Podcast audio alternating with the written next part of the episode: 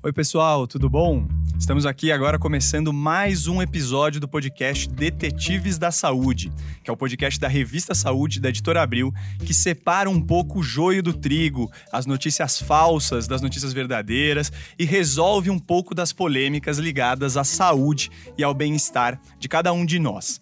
É, a gente está com um tema que é provocativo, eu diria aqui, mas que eu acho que é muito importante, está na crista da onda, que é como a gente consegue lidar ou abordar é, o impacto da obesidade na saúde sem ser gordofóbico. Então a gente vai falar um pouco de obesidade, um pouco de gordofobia e dessas questões que estão é, super em voga na sociedade hoje em dia.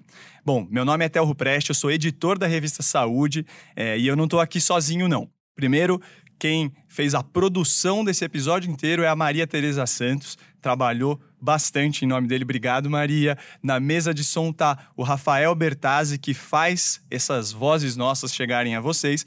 E agora também as pessoas que vão participar desse debate. Vou começar aqui pela minha companheira de bancada do dia a dia, Thaís Manarini, também editora da revista Saúde. Tudo bem, Thaís? Oi, tudo bom, Theo? Bom, temos também a Rogéria Taragana, ela é psicóloga, coordenadora do atendimento ambulatorial em anorexia nervosa do Instituto de Psiquiatria do Hospital das Clínicas e professora no curso avançado em transtornos alimentares da mesma instituição. Tudo bem, Rogéria? Oi, tudo bom em você? Tudo bem. Bom, e além dela, ainda temos a Cíntia Cercato, ela é endocrinologista, professora da disciplina de obesidade da pós-graduação da USP e diretora da Associação Brasileira para o Estudo da Obesidade e da Síndrome Metabólica, a ABESO. Tudo bem, Cíntia? Tudo bem. Legal. Bom, primeiro a gente vê aqui como os créditos são grandes aqui das nossas convidadas, porque elas conhecem bastante do assunto mesmo. E, bom, antes da gente falar de, de da gordofobia explicitamente, especificamente, eu acho que é importante a gente é, definir, delinear um pouco a questão da obesidade e a saúde, sempre gera muita é, confusão nessa área. Então, Cíntia, como que a gente pode falar de obesidade e saúde? Ela é um problema ou ela é uma causa de outros problemas? O que está por trás da obesidade? A obesidade por si só, ela já é um problema, independente de você ter complicações associadas à obesidade. Então, a gente sabe que a obesidade por si só, ela já aumenta o risco é, de mortalidade, por exemplo. Mas a gente sabe também que a obesidade, ela pode tanto causar ou mesmo agravar uma série de situações clínicas, como doenças no coração, a hipertensão arterial, diabetes, apneia do sono, osteoartrose, enfim, são inúmeras as condições que, que permeiam a, o quadro da obesidade. Legal. E aí, até por causa disso, né, Rogério, é, a Organização Mundial de Saúde, um tempo atrás, classificou a obesidade como doença e isso gerou alguma repercussão aí diferente. É, essa palavra às vezes gera uma, um, alguma resistência das pessoas que estão acima do peso, da população em geral? Sim, acaba, acaba gerando, né? Então, o fato de, de você ter aí um, um carimbo dizendo que é uma doença, uh, talvez traga um, um peso maior para as pessoas que lidam com esse problema, né? Uh, e muitas vezes o fato de ter sido de se considerar uma doença faz com que surjam alguns preconceitos também em relação a, ao próprio tema, né? Que eu acho que é o que tem a ver com o que a gente vai discutir hoje. Perfeito. É, mas então, só para entender, a gente hoje em dia tem muito é, forte na literatura científica que a obesidade de fato é uma, um causador de complicações, né? Exatamente. E é uma doença, e isso é reconhecida por diversas sociedades médicas nacionais e internacionais. E mesmo quando os, os exames estão em ordem e tudo mais, esse indivíduo já tem um risco aumentado. Ele é, ele é, é para a sociedade médica, um, um, uma pessoa que deve ser acompanhada com mais é, ênfase, assim? Exatamente, né? Por um tempo existiu uma discussão se existia obesidade saudável, né? Ah, existem obesos saudáveis.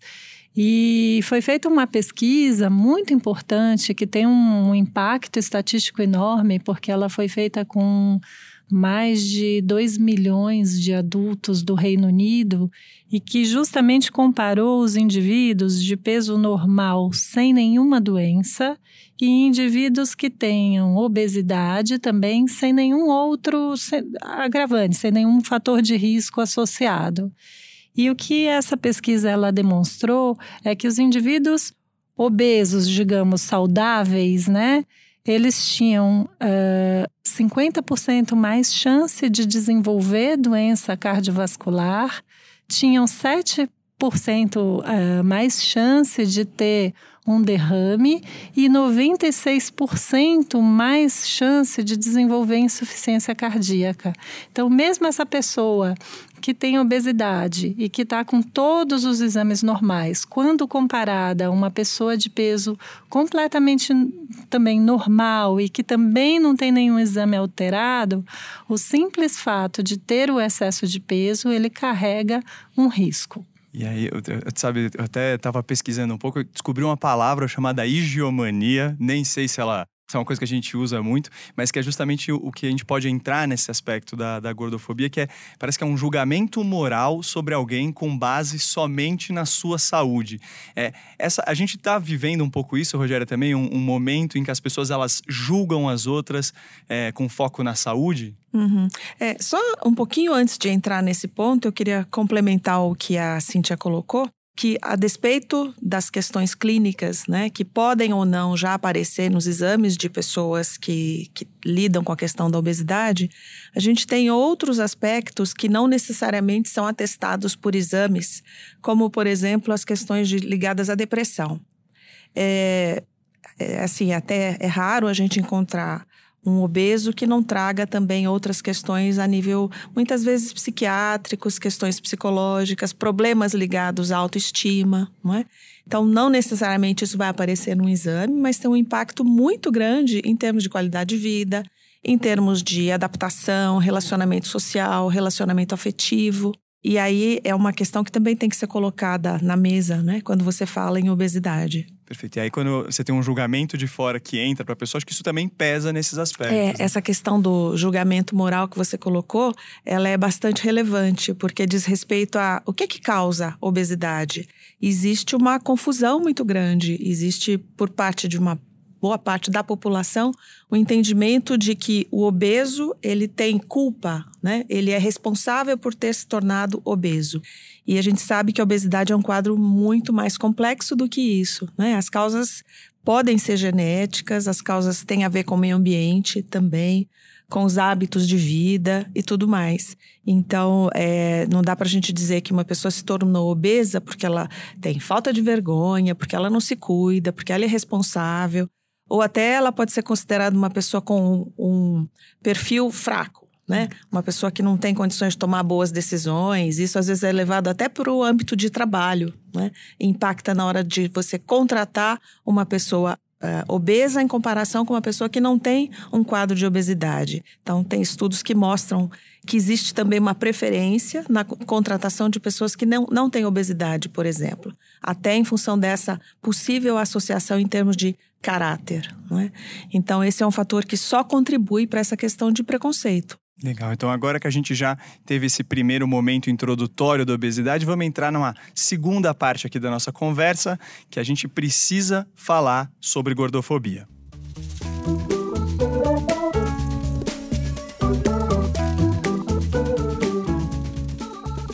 Bom, gente, é, então por que, que a gente não pode mais esconder a gordofobia, colocar a gordofobia embaixo do tapete, né?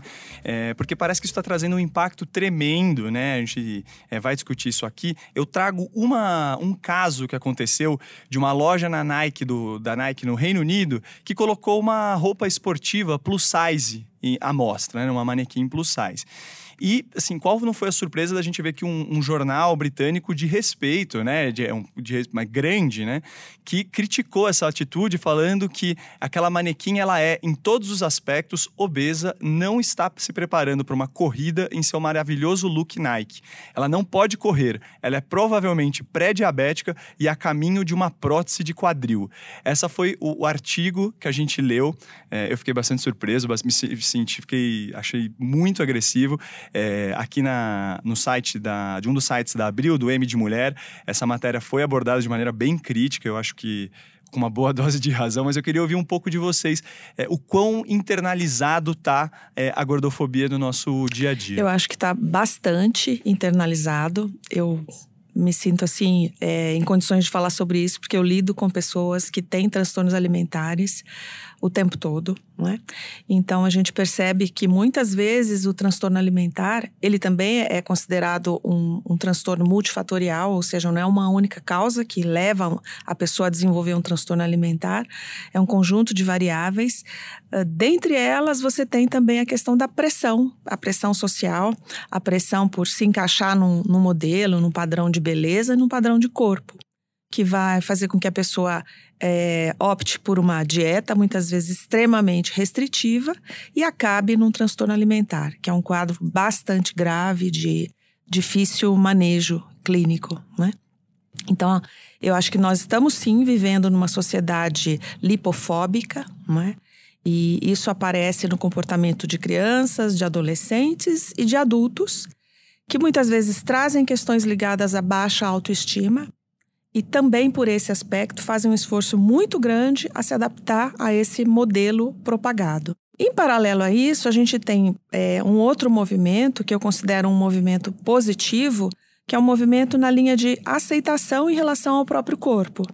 E aí a gente não está falando em aceitação da obesidade. A gente existe uma variação muito grande, né, entre um peso considerado saudável, adequado, e os quadros de obesidade. E o ser humano é assim, né? O ser humano não é 8 ou 80. O ser humano transita aí, né? É, em variações, em termos de corpo, em, ter, em termos de peso, de aparência, etc. Então, eu acho que para essa questão e para a gente lidar com esses aspectos de gordofobia versus obesidade versus transtornos alimentares, etc., a gente tem que olhar também de uma maneira mais flexível, mais cautelosa, né? Então, nem fazer apologia à obesidade, né? E nem também cultuar um corpo é, que não existe na realidade. Então, em meio a tudo isso, um movimento sim de, de aceitação, de maior flexibilidade e também de não se cultuar essa, é, esse aspecto de que todo mundo tem que ser funcionar dentro de um determinado padrão, tanto em termos de tamanho, peso, etc., como de comportamento alimentar, né? Que é uma rigidez que não é adequada. Eu queria trazer uma reflexão aqui. É, se vocês acham que nessa discussão se, a, se ser obeso traz aí um maior risco de problemas de saúde ou não, se a gente fica nessa discussão, tanto do lado é, de quem é, é, é, gordo falando que não, eu tô saudável, e, e médicos falando é, eu, a gente sabe que isso sim tem um risco maior de, de problemas. Se isso acaba é, deixando a discussão da gordofobia um pouco. É, tem uma nuvem aí. É, porque, por exemplo, esse trecho que o Theo leu, é, quando, quando fala isso, que ah, é, essa manequim provavelmente é pré-diabética, é caminho de uma prótese de quadril. Parece que tem uma disputa para provar que faz mal à saúde.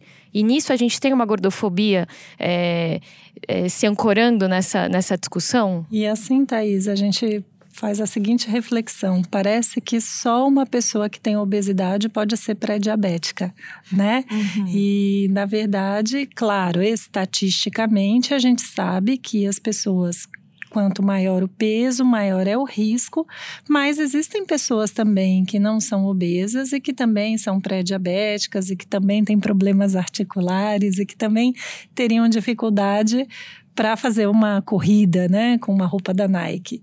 Tem um, uma coisa que eu gosto sempre de ressaltar, é a questão até do sedentarismo, né? Então a gente tem os dados é, de, de pesquisas mostrando que um magro sedentário ele tem um risco cardiovascular maior do que um obeso que é fisicamente ativo.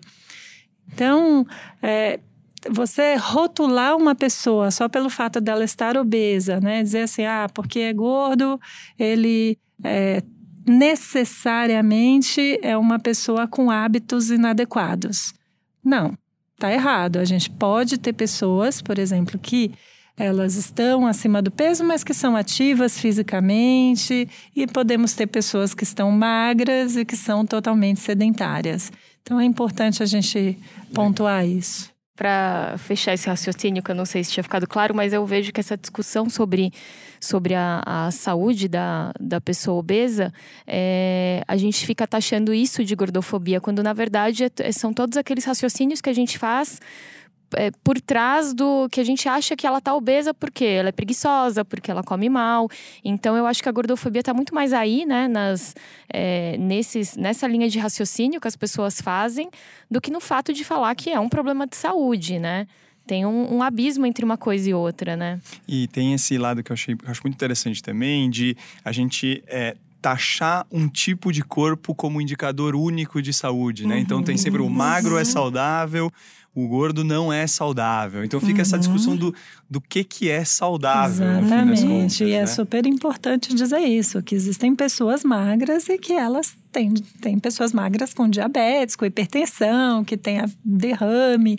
Enfim, não, não é simplesmente olhando para o corpo que você vai dar um diagnóstico clínico daquela pessoa.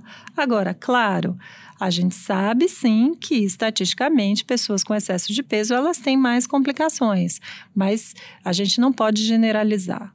Perfeito. É, até porque, né, o ser humano é, é muito mais complexo, então você não pode nunca usar um único parâmetro, né? Você não vai usar só a aparência e nem vai usar só o IMC para dizer que aquela pessoa é, não é saudável, por exemplo. E acho que a gente pode falar de uma maneira geral, de grupos populacionais, etc., mas a gente pode falar de indivíduos também. E aí, quando você conversa com um, um indivíduo e que ele tem uma questão de obesidade, é interessante entender como ele vive aquilo. Na minha prática clínica, o que eu vejo é que, na maioria das vezes, sem generalizar também, são pessoas que trazem um sofrimento emocional muito grande relacionado à obesidade e que querem ajuda. Eles não querem necessariamente se tornar uma pessoa magra, né? mas eles querem sim é, ter uma qualidade de vida maior. E isso muitas vezes passa por alguma perda de peso, né? Uh, mas também passa por uma questão de entendimento e por uma questão de acabar com esse estigma em torno da obesidade. Então a gente lida com tudo isso ao mesmo tempo, não é só de um lado ou só de outro, né? é tudo isso junto. Vou jogar um, até um pouco contra a gente, né, Thaís? A gente está falando aqui de detetives da saúde, a gente fala de saúde o dia inteiro, a gente trabalha com saúde, mas a saúde é também uma das esferas da nossa, da nossa vida, né? Então, quando a gente está falando de gordofobia, a gente também, claro, está querendo abordar esse lado da saúde, mas também dizendo que isso vai trazer impactos diversos. A Cintia até estava falando de um caso, né, Cintia, fora do ar, que, que tinha a ver com nas escolas, né? De como algumas professoras lidam com, com as crianças, né? É, a forma, a, a gordofobia, ela está em todos os setores da sociedade, né? E, por exemplo, tem um, uma pesquisa americana que mostrou que crianças que têm excesso de peso, as professoras é, até se dedicam menos a ensinar aquelas crianças por acreditar que elas talvez tenham menos capacidade de aprender. Olha o absurdo que isso significa. Quando a gente fala em gordofobia médica, é, a gente tem uma situação muito delicada que a pessoa que tem obesidade, ela vai com uma dor, com algum sintoma procurar o médico e o médico nem investiga ou nem valoriza aquele sintoma daquela pessoa dizendo ah isso é da obesidade você tem que emagrecer né? Então a gente tem dados de que é, pessoas com obesidade elas fazem menos exames preventivos elas fazem menos consultas médicas porque inclusive existe um, um menor acolhimento das suas queixas, como se tudo fosse culpa do excesso de peso. Então, a gente tem gordofobia em escola, a gente tem gordofobia é, médica em sistema de saúde, e como você mesmo exemplificou aí, essa questão da Nike, você tem gordofobia na mídia, né? É, e tudo isso vai repercutindo de maneiras muito variadas, né? Uh, a própria questão do bullying, que a gente vê nas escolas e hoje o cyberbullying, né, que tem um, um impacto, inclusive, muito maior em função do, do alcance, da velocidade, etc. E como isso depois vai repercutindo na vida daquela pessoa, né? nos traumas, em, em, como é que ela, inclusive, vai buscar ajuda, porque muitas vezes a pessoa que lida com o problema da obesidade tem muita vergonha, inclusive de pedir ajuda não é? Uhum. é? de se expor, de se relacionar e etc. É? Um estudo que foi publicado agora esse ano, foi apresentado agora esse ano no Congresso Europeu de Obesidade, ele mostrou que uma pessoa com obesidade ela demora seis anos em média para tratar desse assunto com o seu médico. Tá? Isso porque muitas acreditam que o problema da obesidade é culpa delas. Uhum. E aí elas deixam de abordar essa questão com, com o seu médico, né? Então. E imagino que isso leva aos comportamentos mais variados, né? A gente, a pessoa vai para a internet, pode adotar aquelas dietas meio malucas, meio radicais, que pode trazer muitos problemas. Queria perguntar para vocês dessa linha do que, que a gordofobia pode causar, né? A gente falou da, das questões da obesidade, mas o que, que a gordofobia também causa, né?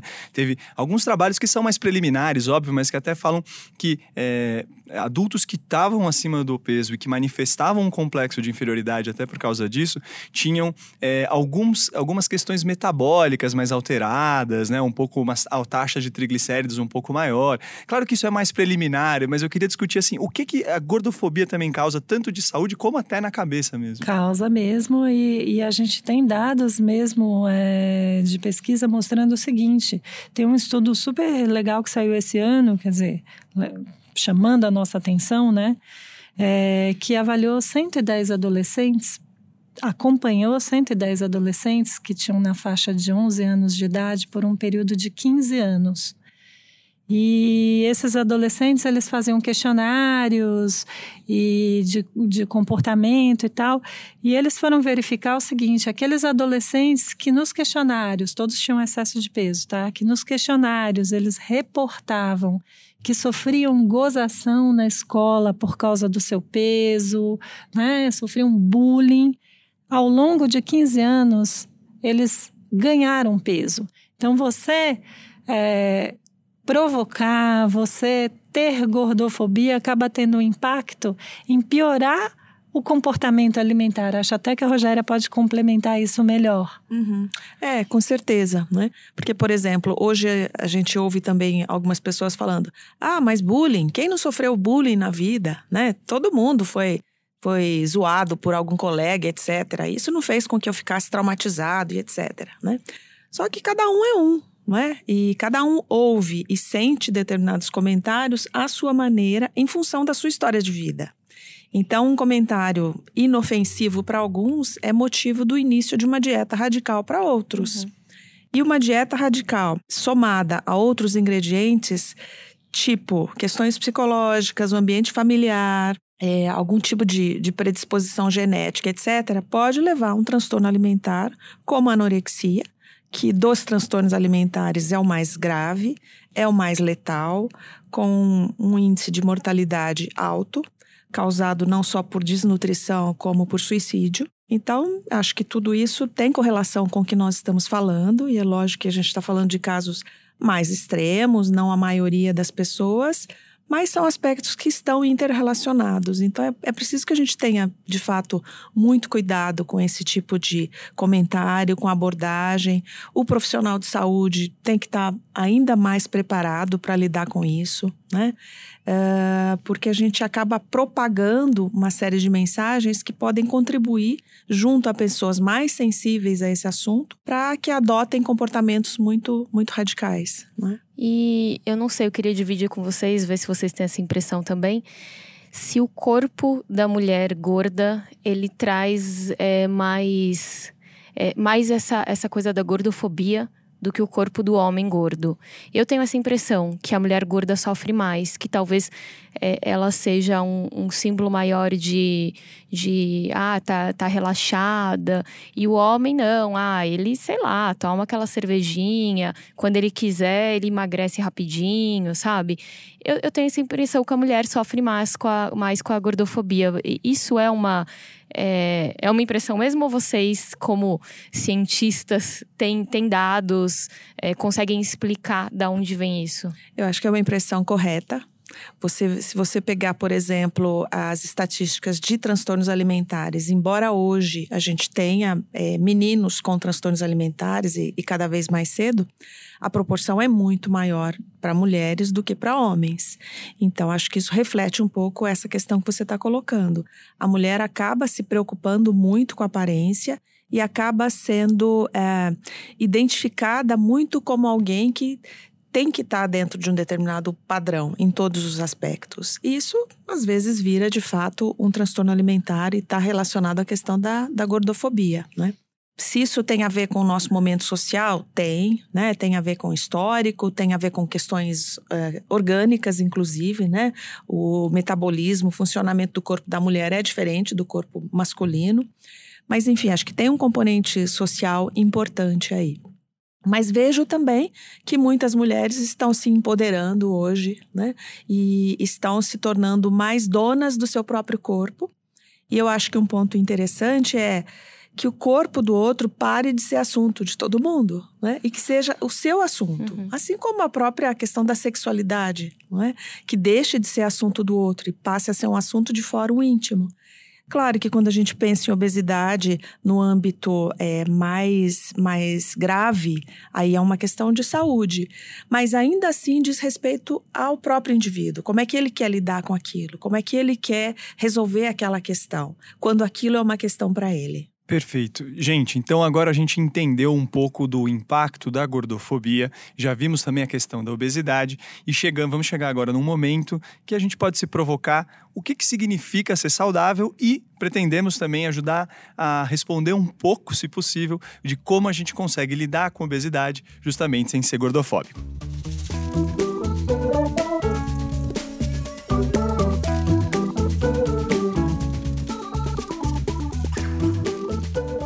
Bom, gente, então agora é hora da gente entender como a gente pode abordar a obesidade sem cair na gordofobia e o que, que significa ser saudável? Eu vou aqui trazer mais um caso que foi reportado é, num site aqui da Editora Abril, no caso da Cláudia, em janeiro de 2019. Eles fizeram uma reportagem sobre gordofobia médica, que a Cíntia já abordou aqui, e uma mulher é, que era gorda, quando tinha 10 anos, disse que um pediatra afirmou para ela que se ela permanecesse assim, ela não iria casar. E já adulta, ela foi numa dermatologista e foi para tirar uma pinta especificamente. E disse que é, a médica falou que não removeria por questões de saúde, já que claramente a paciente não ligava para a saúde e para a estética. Ainda falou para ela se cuidar, porque pelo corpo já dava para saber que ela não era saudável. Eu imagino que essas são formas de não lidar com a obesidade, é, mas eu queria ouvir um pouco vocês também. Com certeza absoluta, né? Totalmente inadequada essa abordagem né, que, que essa pessoa sofreu. Ela realmente foi vítima da gordofobia. Né? Então, por conta do excesso de peso, ela é rotulada como uma pessoa vai que não se gosta, que não está preocupada com a sua aparência, que leva uma vida desregrada, né?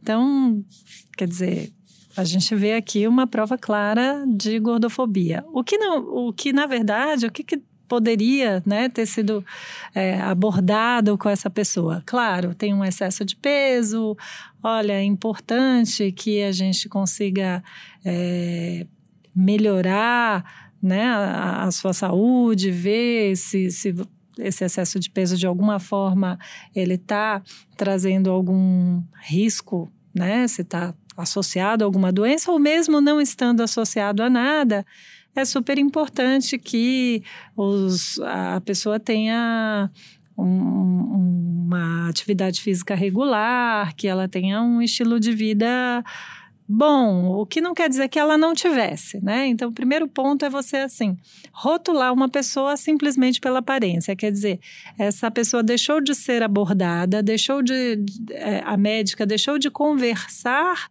sobre a questão da obesidade e simplesmente nem deu espaço, nem deu abertura para que essa pessoa pudesse colocar, de repente, se a obesidade, como ela lida com isso, se isso é um problema para ela, né? Uhum. Então, uma maneira totalmente inadequada. O profissional de saúde ele deve acolher Ele deve mostrar que a obesidade não é uma escolha, né? É, acho que acho que esse exemplo é, ele faz com que a gente pense e reflita muito, inclusive como profissionais de, de saúde, a gente tem uma responsabilidade muito grande diante dessas pessoas que nos procuram, né? E acho que uma das piores coisas que pode nos acontecer quando a gente procura ajuda é a gente não se sentir ouvido. Uhum. É, e essa pessoa, ela, ela não foi ouvida, né? Se ela foi buscar ajuda, é, ela já estava fazendo um movimento para isso. E, e, muitas vezes você começa a ajudar a pessoa das maneiras mais variadas. Uh, por exemplo, se ela queria se sentir melhor com a aparência, talvez ela estivesse buscando alguma coisa para melhorar um pouco a própria autoestima. E ao lidar com a questão da autoestima, você começa a lidar com a questão de mais autocuidado.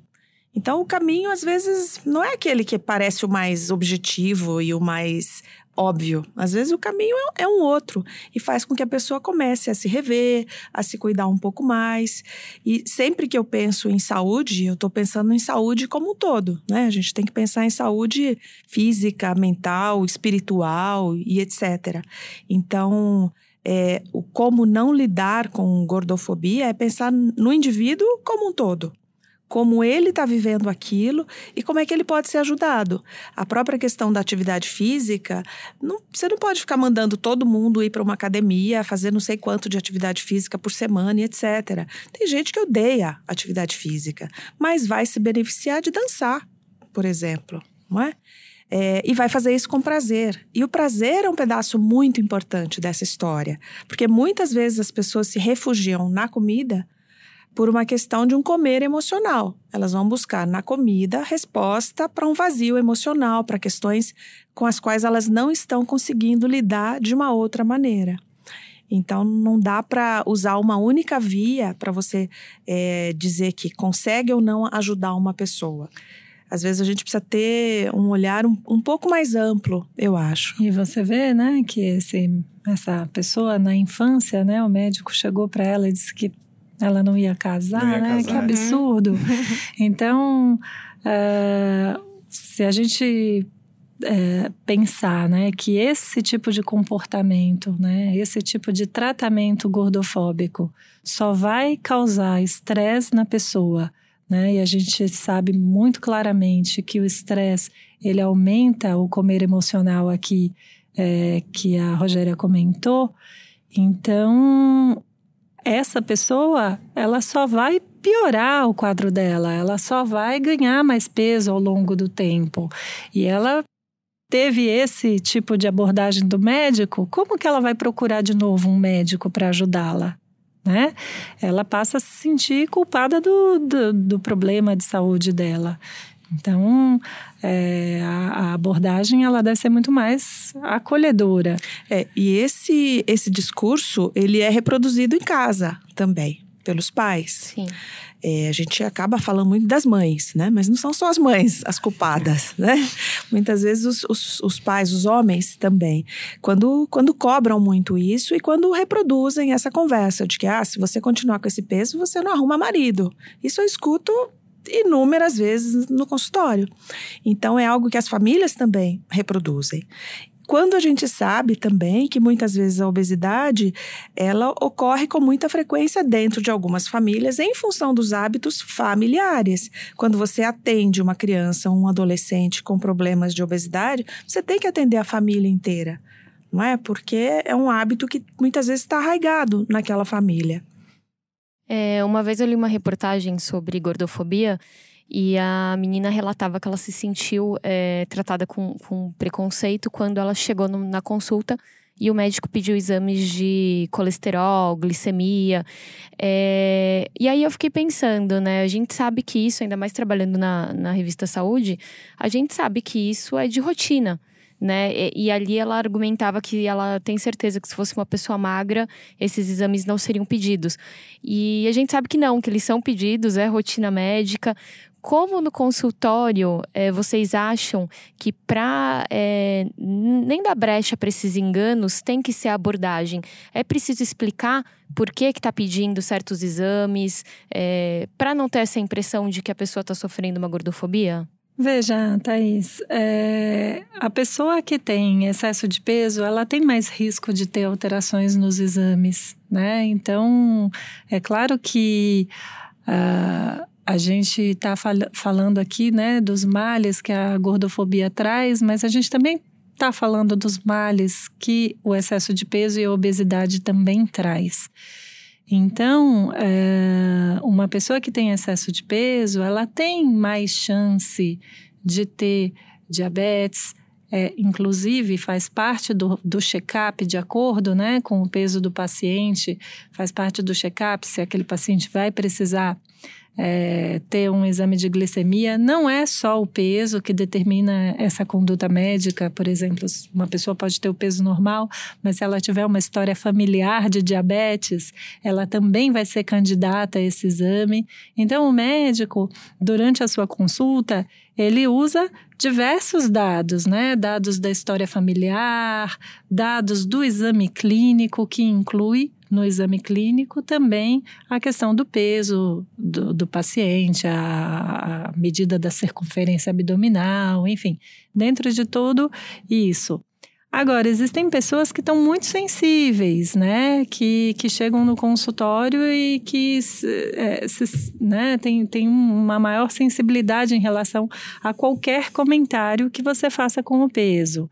É claro que a gente deve ter uma forma adequada de abordar, com certeza, mas também a gente não pode simplesmente deixar de fazer um exame que seria importante para aquela pessoa pelo fato dela ter excesso de peso. Né? Então, é, como médico, a gente tem que abordar, porque gordofobia tem males, mas obesidade também tem males. É, acho interessante é, esse ponto, porque uh, por mais cuidado que muitas vezes se tenha com aquilo que a gente fala, o que o outro faz com a informação que a gente transmite é algo em relação ao qual a gente não tem controle. E tem muito a ver com o viés que cada um tem. Pessoas que têm é, questões ligadas à, à alimentação tendem a ter uma sensibilidade maior em relação a esse tópico. Então, obviamente que isso faz com que a gente tenha que ter mais cuidado ainda ao uhum. abordar o tema, mas a maneira como cada um vai interpretar aquela informação é muito é muito individual. Então a gente não tem controle em relação a isso, né? E aí a gente está falando muito desse ambiente do consultório. Uhum. Mas aí, fora desse ambiente, né? Como as pessoas, obesas ou não, podem discutir esse assunto umas com as outras sem justamente cair de novo em gordofobia? Como é que a gente consegue orientar o pessoal que está ouvindo a gente agora?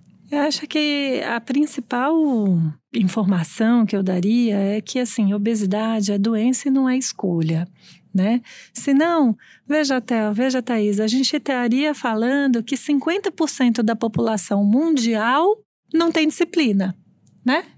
E, poxa, será que é isso que está acontecendo? Uma epidemia de falta de disciplina? Não, né? A obesidade é realmente uma doença, a gente está é, caminhando realmente para uma, uma situação, nós já estamos numa situação epidêmica e que não tem nada a ver com falta de caráter, com preguiça, com gula, né? A gente sabe que a regulação do apetite ela é extremamente complexa. Então, o primeiro ponto é justamente difundir isso, que obesidade não é escolha. É, eu acho que um outro ponto é, na verdade, eu gostaria de destacar do, dois aspectos, né? Um é o papel dos pais nessa história. Né? Muitos pais nos perguntam é, como agir, como é que eu faço para que meu filho não fique obeso, mas que também não desenvolva um transtorno alimentar. As pessoas que já têm mais informação sobre isso. O que eu coloco é sempre a importância de você focar na, no aspecto de saúde e não de aparência em relação a, ao corpo. Então, acho que esse é um ponto importante. Diz, e no que se refere aos pais, diz respeito também a modelo. Uma coisa é o que você fala e outra é o que você faz. Então, se você fala que você é contra dietas, mas você faz dieta o tempo todo, e se você estimula isso dentro de casa, muito provavelmente você está incutindo ali uma sementinha que pode vir a se transformar num, num transtorno alimentar. É, e um outro ponto que, que eu ia destacar diz respeito a essa questão da, da discussão mais ampla. Não é? O que, que a gente está reforçando? Que mensagens a gente está reforçando? E aí a mídia tem um papel bem importante. Acho que esse tipo de iniciativa que vocês estão tendo aqui é um movimento legal para a gente combater esse tipo de, de preconceito. A própria mídia, né? Ela muitas vezes vem muito forte com essa coisa da magreza, né? Uhum. Todos os modelos extremamente magras, tudo é em torno de, né, da, da ditadura da magreza. E, e, isso vai sendo incorporado mesmo, né, pelas, pelas pessoas que vão se sentindo muito distantes daquele modelo ideal que é colocado, né? Eu até estava vendo um, uma pesquisa interessante sobre Miss Universo, né? Uhum. Então, é, tinha a foto de todas elas desde que começou o concurso, né? E uh, foi, fei foi feito um gráfico, né? Com o índice de massa corpórea da, das Misses, né? Ao longo dos anos. E o índice de massa corpórea médio da mulher jovem americana, tá? Que esse era uma, um levantamento americano. E foi muito marcante que em 1990 foi a primeira vez que a média do índice de massa corpórea das mulheres americanas ultrapassou 25, tá? Que seria considerado sobrepeso, e a primeira vez que o índice de massa corpórea da Miss Universo foi abaixo de 18,5, quer dizer, já indicando uma magreza excessiva.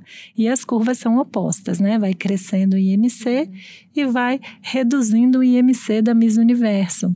Então, mostrando o que é o ideal da beleza, né? Ao longo das décadas, como esse ideal de beleza foi modificando e como cada vez mais foi considerado mais bonita aquela mais magra e hoje em dia as, as misses elas têm índice de massa corpórea abaixo do normal. Né? E isso acaba impactando profundamente aqui no, no que a Rogéria é, é expert, né? Que é na questão da, da anorexia, dos transtornos alimentares em adolescentes. Uhum. É, e a, a, gente vê isso no dia a dia, né? Então, é um elogio para uma mulher é você chegar e falar assim: nossa, você emagreceu. Isso, uhum. isso sempre é visto com elogio, como uhum. um elogio, né? O que, que você fez? Você perdeu alguns quilos e tal, tô te achando mais magra.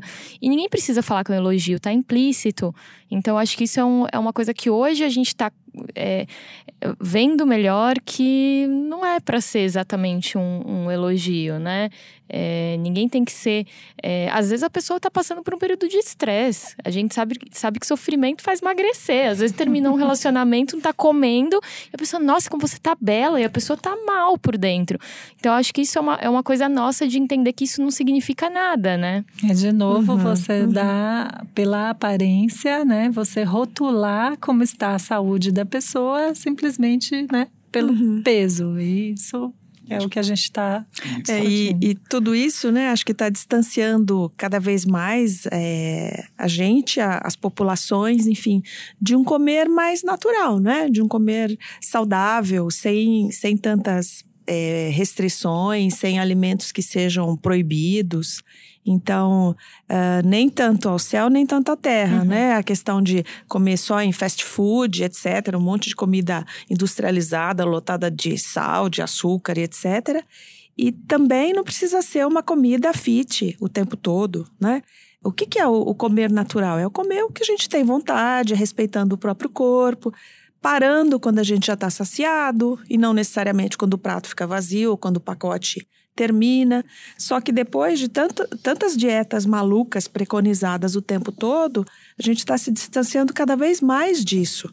E a gente deixa de ouvir o próprio corpo e fica seguindo uma dieta que alguém definiu que é adequada. Só que ninguém aguenta ficar em dieta por muito tempo. E depois vem a compulsão e o, o reganho de peso. E a pessoa fica nessa balança aí o tempo todo. Né? Perfeito.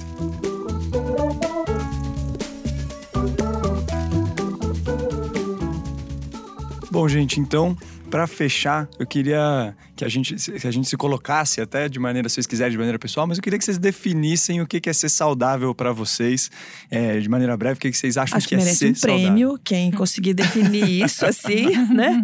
Mas acho que é uma questão de você se sentir, ter uma, boa, uma sensação de bem-estar e acho que é equilíbrio. E isso varia muito ao longo da vida, né? Dependendo da fase de vida em que você tá, você sente mais necessidade de uma coisa e menos de outra. Mas a própria pessoa é que sabe o, como é que ela se sente bem e equilibrada. Então, ouvindo quais são as necessidades dela e não o tempo todo voltada para fora e tentando atender as necessidades dos outros. Quais são as necessidades dela? Uhum.